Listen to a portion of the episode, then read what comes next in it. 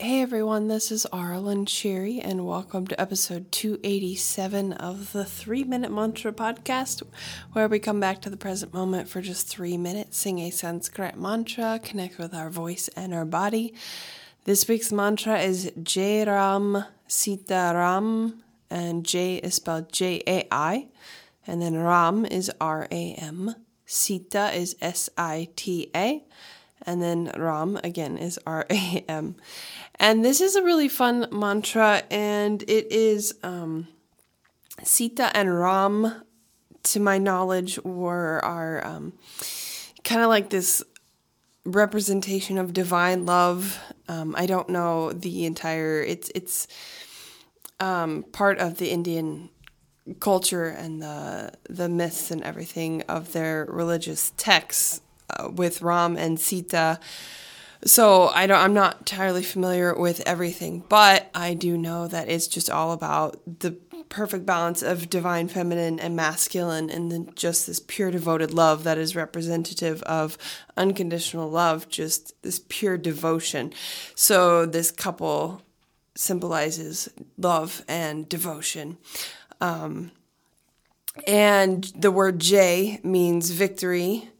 J A I is victory. So it's like victory to Ram and Sita. Sita is the feminine, Ram is the masculine, um, the god and goddess. So you can just kind of think of it as this just extreme devotion and love, um, unconditional love. And the melody I'm going to sing today is more of a one-note melody. It's not really up and down, if that makes sense.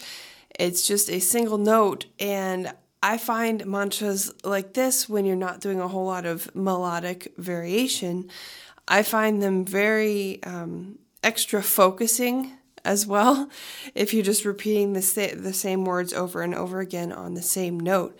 It just kind of, to me, feels like a laser, so you can like laser focus in on these words um, and just have like extra mental focus.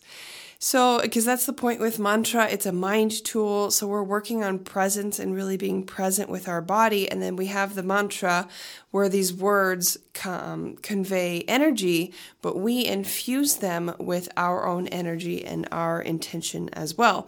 Because I've said before that I learned from my teacher that it's our human intention, not necessarily the perfect pronunciation, but it's our human intention that adds to the, um, quote, magic, I guess, that Sanskrit is supposed to embody and everything, because a computer can say these words over and over and over again, and they're not going to have any effect. And someone who is um, manifesting very dark energy and, and things like that is going to have a negative effect Uh, by saying these wor- words and things, you know, because we're creative beings. That sound, sound creates. So your frequency, your intention matters.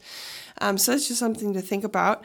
So you don't have to pronounce everything perfectly. I like to try and do that, but um, it's just always about your intention. So for this one, it's going to be three minutes, Jai Ram Sita Ram, and you can just focus on your heart or love and just feel kind of what that devotion feels like, and consider, you know, applying that to yourself, because I know for me that um, being devoted to myself has been the hardest thing. I'm getting better, like being committed to myself and my growth and everything. So try feeling that love and devotion towards yourself. So here we go, three minutes, Jai Ram Sita Ram.